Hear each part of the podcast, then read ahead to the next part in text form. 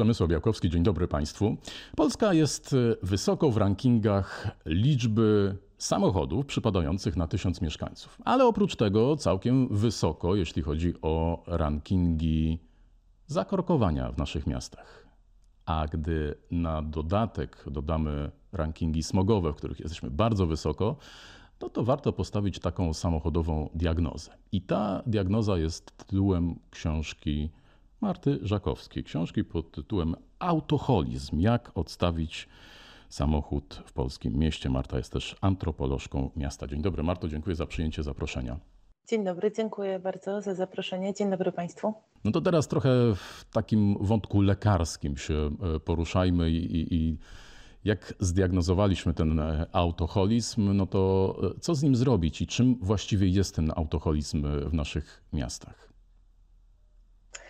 Hasło autoholizm jest oczywiście takim zachęceniem do jakiegoś ćwiczenia, ćwiczenia z naszymi nawykami, z, z, tym, do czego jesteśmy przyzwyczajeni w kontekście e, własnych żyć, ale też w kontekście kulturowym, e, szeroko pojętym. E, wiemy z badań, tak jak powiedziałeś, że mamy jedną z najwyższych liczb samochodów na tysiąc mieszkańców. Mamy też jedne z najsłabszych wyników europejskich dotyczących liczby wypadków. 61%, 61% zewnętrznych przyczyn śmierci dzieci do 14 roku życia to są wypadki, które z kolei w 91% są spowodowane przez kierowców i tak dalej. E, ale z drugiej strony e, nasze miasta pokazują też, że mamy jakiś głęboki problem, taki właśnie z zakresu moim zdaniem uzależnienia e, w naszej relacji z samochodami, ze względu na to, ile przestrzeni im oddajemy, i tu mówię i o ulicach, drogach, i o parkingach. Przestrzenie dla samochodów zajmują od 20 do 90% przestrzeni miasta, więc y, naprawdę jest to ogromna, ogromna część, y, ogromna część naszego życia i naszej przestrzeni.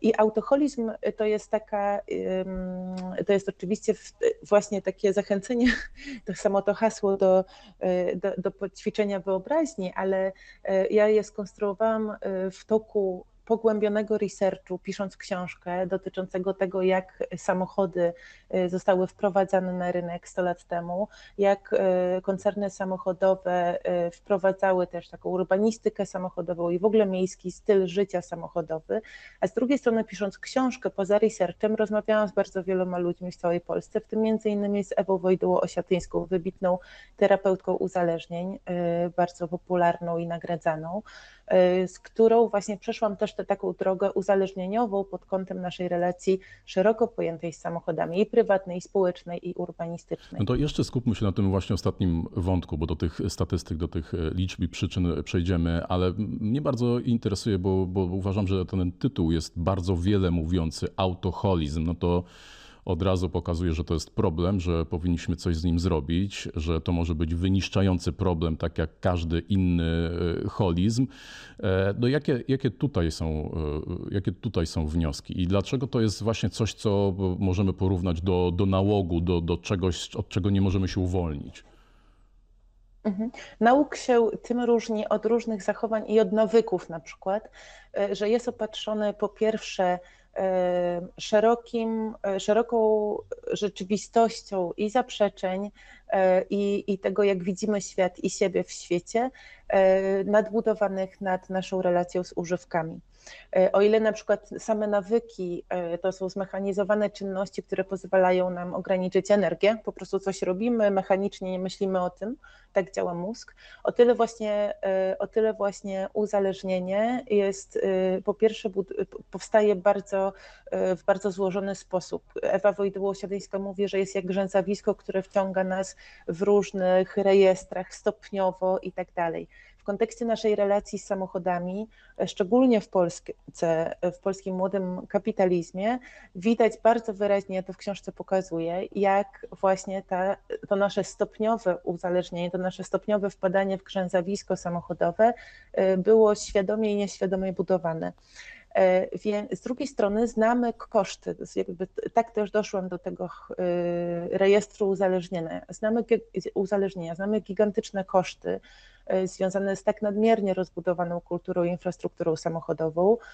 Wiemy, ile osób ginie, wiemy, jakie jest powietrze i dlaczego, i że to ma swoje źródło często w korkach, samochodach ze starymi silnikami, ale wiemy też na przykład, o czym rzadko rozmawiamy, że mamy pandemię otyłości, depresji. WHO bezpośrednio wiąże to właśnie z naszym przyzwyczajeniem do przemieszczania się e, w sposób zmotoryzowany, często niemalże z łóżka do, do biurka, e, używając parkingów e, podziemnych i, i windy.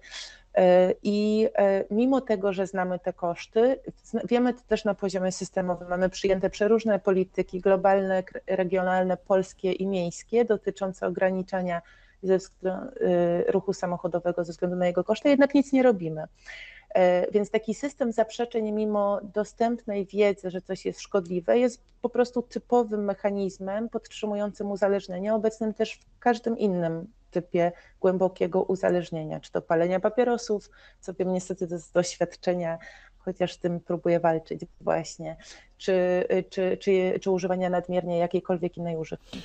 Piszesz w swojej książce, że ta taka powiedzmy indoktrynacja mm, samochodowa zaczyna się właściwie od y, maleńkiego i, i, i sama przeżyłaś to na, e, na, na przykładzie, gdy zostałaś mamą, e, gdzie dla chłopca to, jak dużo jest zabawek, e, gadżetów, nie wiem, nadruków na ubraniach, właściwie wszystko to otacza nas ten kult taki samochodu. No i to właściwie od, już od maleńkiego pokazywane jest jako coś fajnego, pozytywnego, obecnego w popkulturze. I E, to chyba też pokazuje, że, e, że to nie jest coś, gdzie my nagle w, jako dorośli ludzie stajemy przed wyborem, świadomo, jesteśmy świadomi, że a może samochód, a może rower, a może e, zbiorką, tylko to, te samochody już siedzą w nas od, od dawna.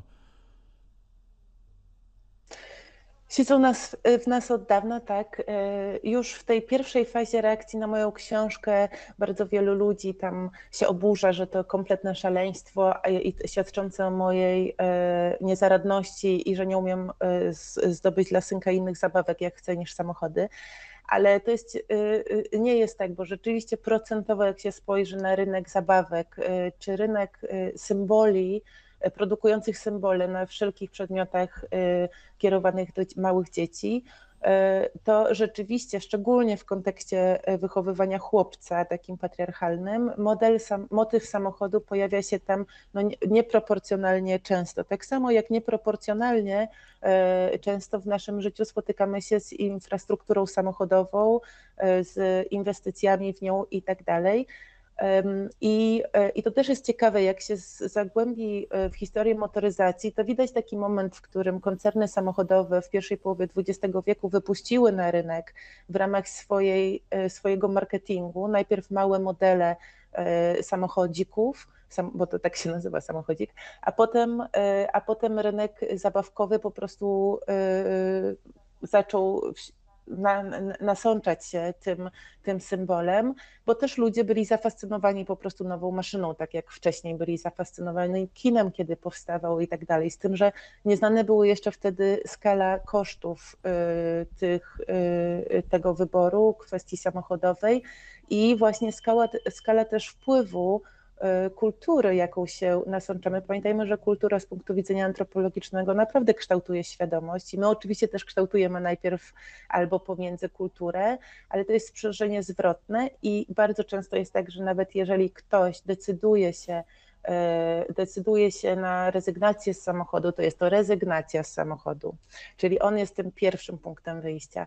E, albo właśnie e, nie chce jeździć samochodem, więc jeździ na rowerze. To nie jest takie naturalne, że po prostu chętnie wsiadamy na rower. Często gdzieś w tle w tym kontekście jest całe jakieś zobowiązanie moralne albo zdrowotne, które wychodzi od kontry względem samochodu i e, w książce opisuję to w bardziej historycznym sensie ale ten mechanizm rzeczywiście, rzeczywiście tak działa. Ten historyczny wątek jest bardzo ciekawy. Ja zacząłem od Polski. Oczywiście mówimy też o, o naszym podwórku, ale mówiąc o samochodozie, no nie można e, nie, nie, nie pokazać e, przykładu Stanów Zjednoczonych, gdzie tam naprawdę nie da się wyjść do sklepu nie wiem, no może są jakieś nie, nieliczne miasta, no, Nowy Jork pewnie, ścisłe centrum Manhattanu, tam jest ograniczony w jakimś stopniu ruch no, samochodowy, świetny transport publiczny, ale ta cała reszta Ameryki polega na tym, że wsiada się do auta i jedzie się kupić gazetę do wielkiego centrum handlowego z gigantycznym parkingiem. Wszędzie są trzy czy cztery pasy ruchu e, i, i to poruszanie e, to nie jest e, jakby miasto zaprojektowane dla człowieka, który może się poruszać sam, tylko on musi być nieodłącznie związany z samochodem, bo inaczej się po prostu nie da. Tak, system, o którym mówisz, też system handlowy, y, centrów handlowych, jest y, jednym z podstawowych elementów właśnie y, kultury i społeczeństwa samochodowego. Jest takim elementem, który właśnie powstał wtedy, to też jest bardzo ciekawe w Stanach Zjednoczonych, kiedy, kiedy ludzie, kiedy urbaniści i architekci i politycy przekształcali miasta w miasta samochodowe i nagle się okazało, że tam jezdnie e, czy szerokie arterie zabrały bardzo dużą przestrzeń życia społecznego, szczególnie na suburbiach, które wtedy e, powstawały i że trzeba wymyślić jeszcze coś, gdzie ludzie mogliby się spotykać. Naturalnym dla nich wtedy elementem był, było właśnie centrum handlowe, które jako inwestycja tym się charakteryzowało i w pierwszej dekadzie XX wieku powstało pierwsze takie centrum. Reklamowało się właśnie wielkim, wydzielonym e, parkingiem e, do użytkowania przez klientów e, i klientki centrum, centrum zakupowego. Proszę zwrócić uwagę, że w centrach handlowych, w dużych supermarketach są gigant, duże wózki, w sam raz na duże zakupy do samochodu, nie bardzo do tramwaju, ale też, że Polska właśnie y, budując y, swoją wolność od lat 90. Y, w modelu społeczeństwa samochodowego, też wykonała taki ruch, że zaczął stopniowo, to jest widoczne szczególnie na początku lat 2000, znikać handel lokalny, bazarki i tak dalej, a za to zbudowaliśmy bardzo dużo centrów handlowych, supermarketów i hipermarketów i przez to mamy też jeden z najwyższych współczynników w Europie metra kwadratowego takich dużych handlowych powierzchni, i największy, jeden z największych wskaźników liczby samochodów na tysiąc mieszkańców. Ale mamy też dobrze przykłady, no bo cały czas podajemy te złe, narzekamy. Takim dobrym przykładem jest Holandia, która swój szczyt samochodozy osiągnęła, nie wiem, może to były lata 70., 80., a teraz przecież Holandia jest krajem e, przedstawianym jako przykład kraju przyjaznego dla e, ludzi, dla pieszych, dla rowerzystów, ze świetnym transportem publicznym, a te samochody dopiero gdzieś tam na uboczu, chociaż wcale nie zawsze tak było. To prawda. Holandia miała to szczęście w nieszczęściu, że w latach 70., kiedy e, mieliśmy ówczesny kryzys paliwowy, e, ludzie e, po pierwsze pamiętali jeszcze, jak przed czasami masowej motoryzacji, czyli jakieś 30 lat wcześniej, przed wojną, jeździli na rowerach. Po prostu mieli to też tak we krwi, że się używało rowerów poza transportem opartym na pracy koni. E, ale z drugiej strony e, mają dość dobrze i mieli już wtedy rozwinięte społeczeństwo obywatelskie, a już w latach 70. dochodziło do bardzo wielu wypadków z udziałem dzieci, e, właśnie spowodowanych przez kierowców. Dużo dzieci ginęło tam na tych wąskich drogach i tak dalej, więc bardzo silny ruch się narodził rodziców, który też pracował nad tym, żeby tę kulturę wsiąkającą, świeżą, samochodową podważać publicznie i, i przekierowywać inwestycje w inne rejestry. Ale co ciekawe, jak się czyta książki dzisiejsze takie o Holandii, znając już ten mit, że tam właśnie jeździ samochodem tylko ten, kto naprawdę musi, bo ma jakieś mm, fizyczne ograniczenia, albo bardzo, bardzo chce i nawet jak wszystkie inne środki transportu są niewygodne, to się na, y, to woli, są wygodne, to woli jeździć samochodem. E, to i tak widać, jak szeroko ta kultura samochodowa, jakie tam zostawiła piętno, jak duża przestrzeń poza starymi przestrzeniami wokół kanałów jest y, oddawana na parkingi i na różne inne elementy infrastruktury samochodowej. No to jak już robimy taki przegląd po mapie świata, no to teraz y, Kolumbia, Bogota i, i, i cytat, który rozpoczyna Twoją książkę, bardzo też e, e, znamienny, że rozwinięty kraj to nie taki, w którym biedni mają samochody, ale taki, w którym bogaci korzystają z transportu publicznego. Może niekoniecznie Kolumbia jest tego e, przykładem, ale na pewno jest przykładem kraju, czy Bogota przykładem miasta, w którym widać jakieś ruchy, widać jakieś zmiany, widać jakieś przykłady, że można inaczej i, i to jest bardzo ciekawe. Ja e, o tym wcześniej nie słyszałem, to mnie bardzo zainteresowało, że to właśnie tam z, zrodził się, zrodziła się taka moda, może trochę pejoratywnie to brzmi, ale niech będzie moda pozytywna, moda zamykania jezdni, zamykania ulic na, nie wiem, raz tygodniu, na kilka godzin i oddawania ich właśnie ludziom. Jak to wygląda? Jest to niesamowite. E, e, wiem to z opowieści, bo, bo nie odwiedzałam Bogoty, natomiast jest to niesamowite, bo już e, od lat 70., potem ta tradycja trochę ucichła, ale wróciła, wróciła z zdwojoną siłą. W Bogocie w niedzielę na pół dnia zamykane są wszystkie największe arterie i jezdnie na ruch samochodowy i oddawane są pieszym, rowerzystom, rolkarzom, ludziom uprawiającym jogę i bawiącym się we, na różne bardzo sposoby. Dzisiaj jest y, to w sumie już ponad 140 y, kilometrów.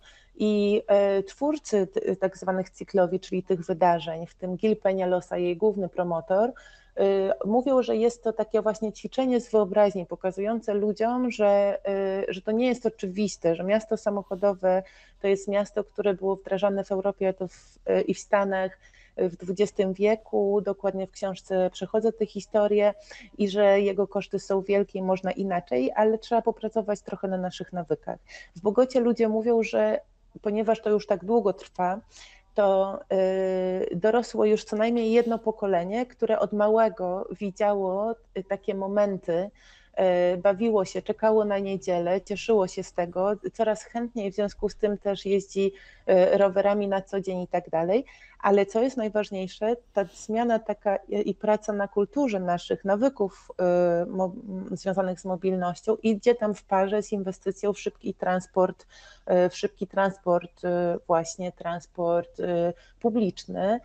I przywołałeś ten cytat, to już kończąc tę wypowiedź, to jest bardzo ciekawe, dlatego że w Bogocie ten zwrot ku transportowi publicznemu i zdrowszemu i próba ograniczenia nadmiernej roli ruchu samochodowego wzięły się właśnie z e, takich lewicowych, co prawda, e, w naszym dyskursie, e, w naszym dyskursie różnych prób dostarczenia najbiedniejszym ludziom E, możliwości taniego i szybkiego przemieszczania się po, e, po mieście, a więc powstały drogi rowerowe, bo każdy może w zasadzie sobie jakoś zorganizować lub kupić rower i szybki transport publiczny, który nie stoi w korkach, buspasy słynne, który bardzo szybko przejeżdża przez miasto i w, e, w ten sposób właśnie tworzy realną alternatywę dla tych, którzy nie mogą się przemieszczać albo w ogóle, bo nie, mieli, nie mogli, bo nie mieli samochodu, albo mogą teraz z niego zrezygnować.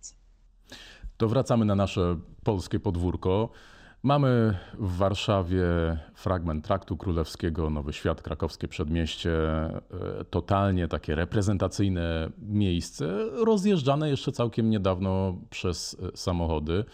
E, teraz weekendowo zamykane zupełnie nawet dla ruchu e, dla autobusów. E, no i to, ale to są takie, to są takie wyjątki. No nie wiem, może Łódź, jeszcze ulica Piotrkowska fragmentami też zamknięta, stworzony z niej deptak, ale mam wrażenie, że przy każdej takiej okazji zamknięcia jakiegoś niewielkiego fragmentu miasta, zwykle ścisłego centrum, czy ograniczenia tego ruchu samochodowego, no to nie przychodzi wcale gładko. Nie przechodzi, nie przechodzi gładko, e, ale trzeba pamiętać, że też nigdzie na świecie nie przechodzi gładko. A, a w Polsce jest to o tyle trudniejsze i prostsze, biorąc na warsztat te przykłady, o których mówisz, że to nie są te działania nie są elementem stałej i poważnej przemiany naszego systemu transportowego, e, poważnego ograniczania ruchu samochodowego do minimum, czyli tylko do tych ludzi, którzy naprawdę bardzo chcą i nigdy z tego nie zrezygnują albo muszą się przemieszczać, tylko są to takie wisienki na, jak to napisałam w książce, niechcący, potem nie wiedziałam, czy dobrze, czy to ujęłam, czy nie, na zepsutym torcie. To znaczy mamy cały system samochodowy, y, który przejmuje Warszawę i nie tylko Warszawę, bo Warszawa akurat w centrum ma bardzo dobry transport publiczny, ale wszystkie nasze y, przestrzenie y, miejskie i też pomiędzy miejskie i wiejskie, dlatego nie mamy tam transportu publicznego, mamy ogromne wykluczenia transportowe i tak dalej I, i, I w tym całym systemie, który jest szkodliwy i jest bardzo samochodowy, mamy kilka takich dekoracyjek, które właśnie w gruncie rzeczy moim zdaniem zaspokajają ograniczone ambicje samorządowców wiedzących, że, że, że już dzisiaj po prostu w kontekście kryzysu klimatycznego coś trzeba zrobić, więc robią takie malutkie dróżki, e, e, które nie wpływają na zmianę skali i ani efektów naszej, naszego uzależnienia samochodowego, a z drugiej strony na chwilę uciszają właśnie E, chociaż trudno to idzie, ale na chwilę ucieszają jakieś tam głosy właśnie o to, że musimy pracować ze skalą e, rozwoju ruchu samochodowego i tak dalej. Więc e, oczywiście budzą niepokój, ale gdyby było tak, że intensywnie pracujemy nad rozbudowaniem alternatywy, tak żeby po prostu transport publiczny i drogi rowerowe były na tyle godne, dostępne i wygodne, że, że, y, że, że samochód przestaje być też narzędziem koniecznym, y, żeby, żeby móc być zaradnym, więc też ważnym elementem takiej tożsamości związanej z zaradnością i sukcesem to, y, to na pewno y, byłoby też tak, że inaczej by wyglądały te dyskusje wokół tych małych zmian. Y, I widać to, mm, jak się obserwuje działania z innych miast na świecie. No a jakie Twoim zdaniem powinny być tu e, proporcje między takim, powiedzmy, narzuconym zerwaniem z tą samochodozą, czyli e, zamykanie centrów miast dla samochodów, e, przeznaczanie na deptaki kolejnych ulic, wzmacnianie transportu miejskiego, a może robienie darmowego transportu miejskiego. No a na ile to jednak powinno być takie, no nie wiem, dojrzewanie społeczeństwa, no coś, co, czy czerpanie z innych wzorców, tych wzorców zachodnich, mówiliśmy Holandia, Skandynawia, miejsca, które E, które może nie zawsze też miały, jak już wspominaliśmy, to we krwi, ale jednak do tego w pewnym sensie e, dojrzały, bo, no bo to jest zawsze ciekawe, na ile nasze społeczeństwo jest dojrzałe, chce tego, a na ile e, no, trzeba mu to narzucić, czy bardzo czytelnie wskazać kierunek. Ja uważam, że na, na, narzucać można wtedy, kiedy naprawdę działa realna, realnie i wygodnie alternatywa. E, więc e, oczywiście mówimy tu e, o co najmniej o skali lat, bo w, centrach niektórych polskich miast ta alternatywa jest świetna, ale w większości statystycznie miejsc w Polsce nie jest świetna albo w ogóle jej nie ma.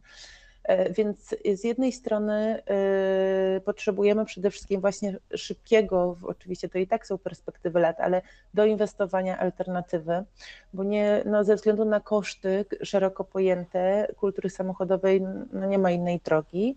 E, z drugiej strony w ogóle jestem przeciwniczką jakiegokolwiek namysłu, akurat tak mam w kontekście przemian na w obszarze centrów.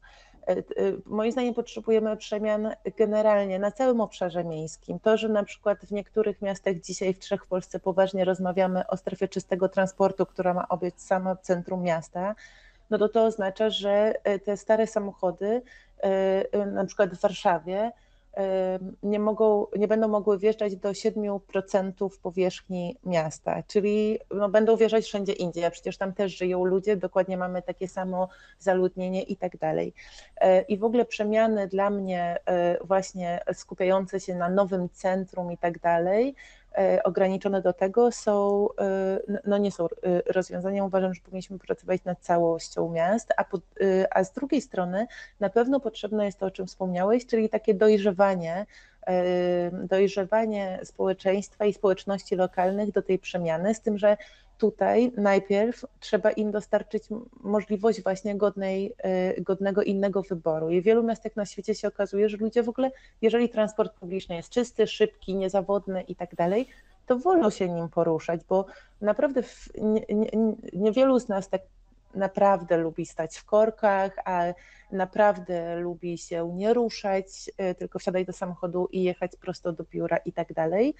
Y, I statystyki pokazują y, z różnych miast na świecie, że naprawdę zostaje 30% osób z samochodami i wtedy to jest ok.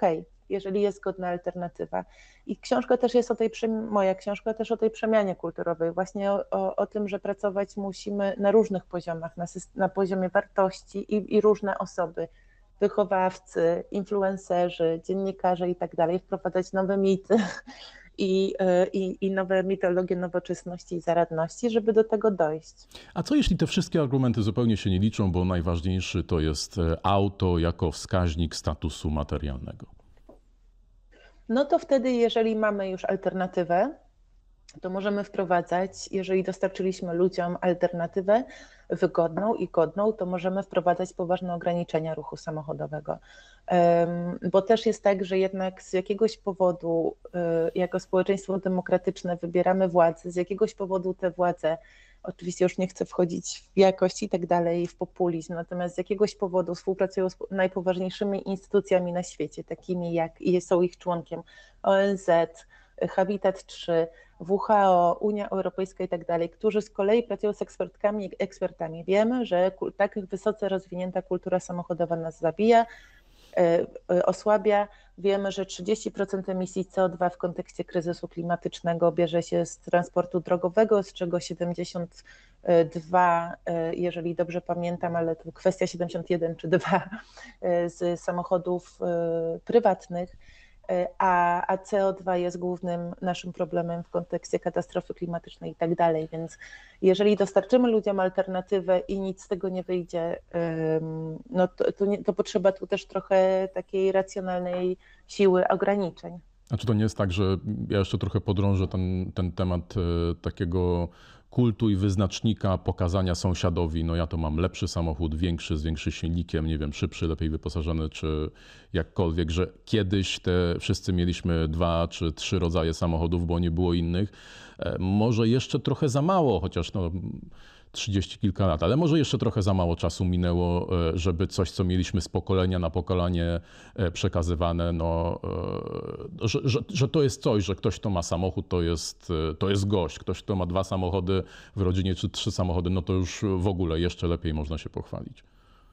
Na pewno mamy, i też właśnie o tym jest między innymi ta książka, że na pewno w tym sensie mamy trochę podgórkę, bo bo ta nasza tęsknota za samochodem oczywiście była pielęgnowana e, już od początku końca II wojny, kiedy, kiedy komuna najpierw bardzo to ograniczała, rozwój motoryzacji jako symbol, e, jako symbol indywidualizacji i, i zachodniego stylu życia, a potem Gierek dawał nadzieję, że będzie inaczej i że będą te samochody, ale z drugiej strony ten problem już dużo wcześniej się zaczynał, bo E, jeszcze przed wojną byliśmy słabo zmotoryzowani, e, jak na wtedy, ze względu na zabory i tak dalej. Więc na pewno ta tęsknota i to, co nam dało e, pozbycie się komunizmu, co, co nam dał upadek komunizmu, a potem wejście do Unii Europejskiej w kontekście motoryzacyjnym, na pewno są, sprawiają, że mamy trudniej niż niektóre stare społeczeństwa, ale też koszty ponosimy takie same lub większe. E, dlatego że e, zabetonowaliśmy, zaasfaltowaliśmy pół Polski, daliśmy większość, e, daliśmy ludziom możliwość przemieszczania się tylko samochodami w ogromnej części Polski. Kto tego nie ma, ten jest wykluczony. Nawet dzieciaki z podmiast nie mogą dojeżdżać na zajęcia, popisuję to w książce. Więc na pewno jest tak, że mamy podgórkę w tym sensie i stąd też ja proponuję taki namysł psychologiczny, który, którego, który dostarcza ta książka. Ale czas to nie, to nie sprawia, że w XXI wieku na początku, że czasu będziemy mieli więcej, tyle co miały inne społeczeństwa, bo e, kryzys klimatyczny no, nie bierze pod uwagę takich wyjątków, nie jest łaskawy po pierwsze. Tak samo liczba śmierci jest zbyt duża, więc te nawyki musimy e, po prostu w pewnym momencie ograniczać, ograniczać siłą. Jeszcze niedawno też paliliśmy przecież w knajpach, wszyscy. E, to było przed chwilą i oczywiście bardzo wielu osób, bardzo wiele osób żałuje i tak dalej, ale no, jak dzisiaj pomyślimy o tym, że wchodzilibyśmy do wszystkich knajp, to w ogóle się wydaje zupełnie abstrakcyjne, już nagle tak dalekie od nas, wydaje mi się. Nieważne, czy to popieramy, czy nie, a to było zaledwie, nie wiem kiedy, muszę sprawdzić, ale 10 lat temu, prawda? Coś takiego? 15? Tak, myślę, że kilkanaście Trzeba to sprawdzić, tak. ale jeszcze y, na pewno Tak, więc to też jest tak, że tylko trzeba dać alternatywę. Ci ludzie wiedzieli, dobra, to zapalę sobie przed. Oczywiście jest dużo mniejsza skala y, wpływu y, papierosów na rzeczywistość niż samochodów, ale no dobrze, to mam alternatywę, zapalę sobie przed. Albo nie zapalę. Jeżeli ludzie mają alternatywy, mają jakiś wybór, on się w pewnym momencie też staje. Dzisiaj już nie jest um, krępujące, z, zaczyna może być, ale nie jest E, jakimś dużym ograniczeniem to, że nagle ktoś z knajpy wychodzi zapalić przed dla niego, a jeszcze wcześniej się wydawało, że to będzie zupełnie niegodne, niemożliwe i jak to. Więc te zmiany cywilizacyjne po prostu przy dobrze funkcjonującej alternatywie przynoszą skutki. To jeszcze na koniec, co czuje autorka książki o autoholizmie wsadza, wsiadając do samochodu? Poruszyłam ten wątek też w książce, bo nie jest tak, że nie mam samochodu i cieszę się z tego, bo gdybym nie miała napisać taką książkę, to bym miała jeszcze więcej takich reakcji, których staram się nie czytać nigdzie e, na, na temat tej książki. Ja czuję e, dwa typy uczuć. Jedno to jest coraz większe takie skrępowanie. Zauważyłam też, e, że Y, że y, jak komuś mówię, że dziś tam wyjątkowo przyjechałam samochodem, bo coś tam mam strasznie dużo rzeczy, albo jadę wieczorem, muszę coś załatwić, a tam nie jedzie nic, no to tak od razu się trochę tłumaczę, więc narasta dzięki tej świadomości mój, y, moje skrępowanie tym. Z drugiej strony ja rzeczywiście mam to szczęście, że mieszkam w dobrze skomunikowanym miejscu. Mam te alternatywy, jest szybciej, wygodniej i taniej. E, a nie zarabiam dużo, więc, więc mam to szczęście, że mój samochód stoi pod domem naprawdę większość tygodnia, pewnie średnio raz w tygodniu go używam na chwilę, więc zaczynam też czuć taki może bezsens finansowy, bo po co utrzymywać samochód, zostawiam mi kawałek podwórka i tak dalej. Więc no różne, różne uczucia. Ale z drugiej strony, jak jadę wyjątkowo raz, bardzo rzadko na jakiś czas do pracy samochodem, to też czuję wieczorem, że, że się nie ruszałam, że nie przeszłam. Widzę na krokomierzu, że przeszłam bardzo mało, czuję to w ciele i te konsekwencje też czuję. Bardzo dziękuję. Marta Żakowska. Autoholizm, jak odstawić samochód w polskim mieście? Wiele przykładów usłyszeliśmy przed chwilą. Pięknie Ci dziękuję za e, rozmowę. Wszystkiego dobrego. Dziękuję bardzo. Bardzo dziękuję. Wszystkiego dobrego. Państwu też dziękuję. Zapraszam, zachęcam do oglądania kolejnych odcinków wideokastów Zielonej Interi. Przemysław Białkowski. Kłaniam się. Do widzenia.